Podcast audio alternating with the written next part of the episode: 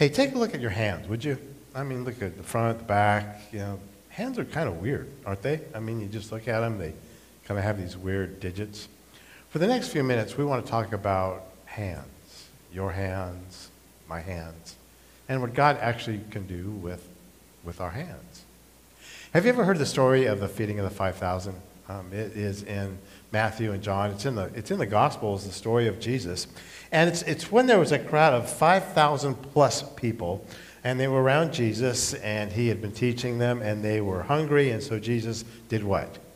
He took five tortillas and two cans of tuna and one double double and fed the whole crowd. It's a cool story, it's a fun story, it's a true story, and you may have heard it and you may have even told it, but here it is. Late in the afternoon, the twelve came to Jesus and said, Send the crowd away so they can go to the surrounding villages and countryside and find food and lodging because we are in a remote place here. Now, the 12 would be, of course, the 12 disciples. And the big crowd was there, and Jesus has been talking to them all day long, and it's getting late, and these people need to get moving. And the disciples are now basically coaching Jesus to say, Jesus, your next words are this Thank you very much. You've been a great audience. God bless. See you later. But there's something in that story that we don't always see. He goes on to say this But Jesus said, You feed them. Now, okay, if, if, if I were one of the disciples, if we were the disciples, what do you do with that statement? You know, you, you feed them. I mean, you see the crowd. There's like, there's like people ev- everywhere. What does it mean you, you feed them? Now, some of you are organizers and you're already saying, okay, DoorDash is going to be busy for a while, or let's call Subway, or let's see, 500 meat and cheese platters and 50 veggie tofu trays for the vegans. You go to Costco for the plates and napkins, I'll bring the water and the s'mores. You feed them. Some might say, Jesus, that, that's a real good one. What's your, what's your real plan? But he said, You feed them. And my question is, why did Jesus say that? And, what, what, would you have done with that one? What, what, I think, what would I have done with that one when Jesus said, You feed them? I mean, we're talking about 5,000 people here, and it's a little weird, the statement that he made, you know, and there's no food truck that's going to be pulling up, and I don't have my credit card with me at the time. What is Jesus mocking them? You feed them. You know, you feed them. Or was he showing how puny they were? Because that seems pretty out of character with who Jesus is. Or was Jesus beginning to do something in their lives that he continues to do today in your life as well? And what I think, when I look at this story, that Jesus was beginning to hand over to them and to us something very, very important and something very, very real to us as the people who come together and call ourselves Mariners Church.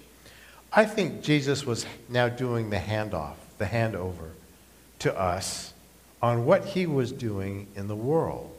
I think he was beginning the process of saying, What I have been doing, now I'm going to give it up to you.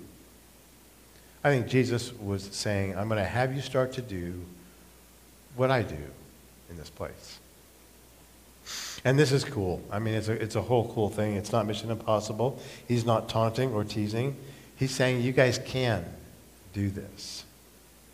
Jesus made this statement, and it's a little uncomfortable until we kind of look at it. He says, I tell you the truth. Anyone who has faith in me will do what I have been doing he will do even greater things than these because I'm going to the Father. And I, I get a little scared of this verse. I mean, I've never walked on water. I've, I've never calmed a storm. I mean, I've, I've turned water into fruit punch with some powder mix, but not water into wine. I can't do that. I mean, what are these greater works that Jesus is asking us to do? And we always, sometimes when we look at that, we want to, want to think about, oh my gosh, you know, these greater works must be these showy works, you know, these big miraculous works. But what really were the great works that Jesus did? I mean, he did the miraculous. Of course he could. He's God. That's not a problem with him. But he also did great works that touched the lives of people. In fact, I sometimes think the greatest works that we can do are those that touch the lives of people and help them. Jesus said, You will do greater works, and it's not the showy stuff. It's the people stuff. It's who we are, being here to do the people stuff. I made a short list of the kind of hands that Jesus had that, that, that helped people. First of all, he had feeding hands. He fed people who were hungry. He fed 5,000 one time, he fed 4,000 at another. Can we, at some point in our lives, feed 9,000 people? I think we can. He had serving hands. He served people by washing the feet of 12. Can we wash the feet of 12? And he had healing hands. He healed dozens of people. And can we help bring healing to dozens of people? Of course we can. And he had loving hands. Jesus touched people and blessed their lives. He got involved in the lives of people, loved them. Can we do that? Because I think this is what Jesus is getting at. I'm going to start to transfer over what I'm doing to us, to you. Okay, back to the feeding of the crowd. Before we did the miracle, there was a discussion going on. Let me just kind of give a few paragraphs of what was going on before. When Jesus looked out and saw that a large crowd had arrived, he said to Philip, Where can we buy bread to feed these people? That's a legitimate question. He said this to stretch Philip's faith. He already knew what he was going to do. Philip answered, yeah, 200 silver pieces wouldn't be enough to buy bread for each person to get a piece. You know, where does Philip go with this? He goes to reality, you know, a little bit of pessimism, but reality here. He's saying it just, there's just no way. It's not going to happen. We don't have that much money. And remember, it says that Jesus is stretching out his faith. Now, um, where does Philip go? Well, Philip's faith got stretched a little too much and snapped. He goes on to say this Another of his disciples, Andrew, spoke up Here's a boy with five small barley loaves and two small fish. How far will they go among so many? So, Andrew, what he did is he found this kid who was probably just standing around and he rips off the kid's lunch.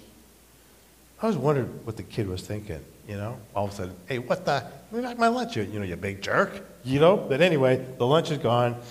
Jesus then, it says, took the loaves. He gave thanks and distributed to those who were seated as much as they wanted. He did the same with the fish. And when they all had enough to eat, he said to his disciples, Gather the pieces that are left over.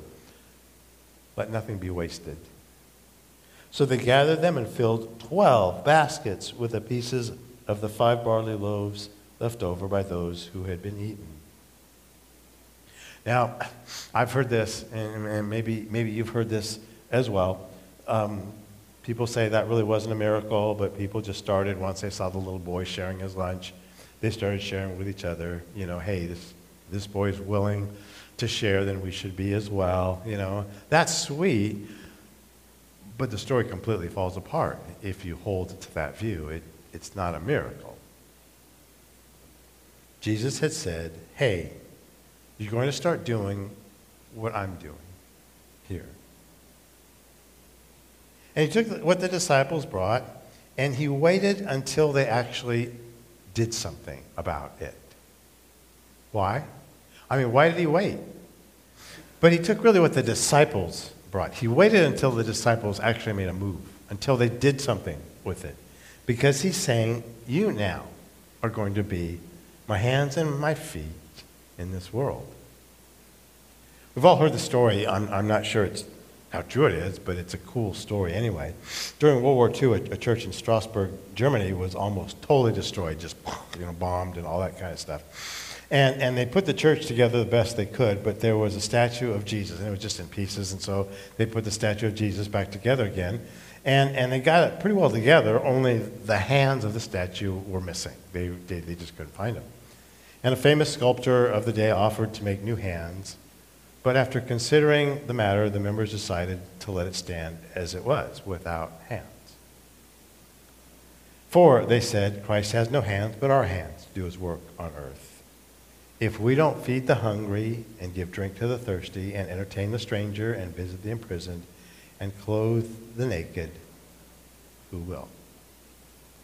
And then, as the story goes, they put a plaque at the base of the statue that says, We are the hands. of Jesus. Okay, to be God's hands and feet, I, I really need to, I, I have to bring what I have and trust God to do what God does. If you are going to be the hands and feet and be the person that God wants you to be in your little world, in your little corner of your world, you have to bring what you can and let God do what God does. Um, you might say, I, I don't have that much to give. In your eyes, you don't. But you have to start somewhere. I, I don't know how many times, gosh, I've seen the situation and I've, and I've thought to myself, you know, somebody really ought to do something about this. And the reality is, is each one of us, all of us, well, we're somebody. Um, our town of Half Bay has a, has a, a, a ministry, Abundant Grace and Eric DeBode is the director of, of that. And uh, the other week I, I, had coffee with him and we just talked, and, and I said, because you know, he really has a heart for those that are that need shelter, those that are homeless, and and, and I said, when did you start working with, with homeless people? I mean, when did you start? Tell me about your heart for this. And he said, ever since he was a child. God placed in him a desire to help those that are struggling. And to him, they are not they. There's no they. Each one is a person. And if honestly he does not do something, it doesn't happen. And if we don't bring something, it does not happen. But when you do, watch God begin to move and multiply it. So my action really is to carry on what Jesus did. And that's why we're here, and that's why we do what we do here at Mariners. I, I mean, you know, when you look around, you know, when I look around at the people that come, I just wonder, you know, who, who are we? Who are we? In the last few weeks, we've been talking about that. We've been talking about, like, God has put us here in this place, in this time. And we are together in the name of Christ, and we are here to carry on what He did, to be His hands really, and to be his feet. And honestly, your life, my life, will not be filled fully or fulfilled until we do those works or those things that God has asked us to do. Okay, look back at your hands. Would you please look at them? Mine are getting all old, wrinkly, yuck, all that kind of stuff. Um, but they still work. They still work. And use your hands kind of as a, a symbol of how God wants to use you in your world, in this world. 500 years ago, St. Teresa of Avila said this Christ has no body on earth but yours, no hands but yours, no feet but yours. Yours are the eyes through which Christ's compassion for the world is to look. Yours are the feet with which he is to go about doing good. And that's why we live and that's why we give to see stuff happen around this coastside and around this incredible world. Jesus also said this. He said, Peace be with you. As the Father has sent me, I am what? I'm sending you. Now, what do you see when you look at your hands? Look at your hands. Um, you could say, in a sense, these are the hands that Jesus wants to do something with. These are the hands that when I do something to help, to serve, to love, to care for, to take action, these become then really the work of God through me. And we exist here on earth to do a lot, to enjoy life, and I love life. I love loving life, and to love God and, and the stuff that He gives us, but mainly to be Jesus' hands and mainly to be Jesus' feet. Now, there's one thing that Jesus did with His hands and feet that you and I can't do. He had nails put through them. He was hung on a cross, crucified, stapled, nailed there. And that's where God's love for you was completely shown. That's where he took a step that none of us can take. And it's called a sacrifice, and God punished Jesus instead of you and took your sin upon himself. But while we won't be nailed to a cross, we can do the same thing with our hands and feet. We can still be a sacrifice for others when you give up just a little bit of yourself for someone else. We're going to talk about this more next week and in the weeks to come as we, we're going to start a series we're calling it Summer of Love. we want to talk about how we can be more loving to those around us, that it's easy to love and even those that are hard to love. I'm excited about this time at this church. I, I really, really am. And we're venturing out of a crazy time into another kind of crazy time. And, and we're going to be doing things for the sake of Jesus and for people. And when you bring your five loaves, your two fish in your hands, in your hands, God will rock this coast and God will rock our world. Would you pray with me, please? Just as you pray, um, I'm going to ask you not to close your eyes, but I'd like you to just look at your hands.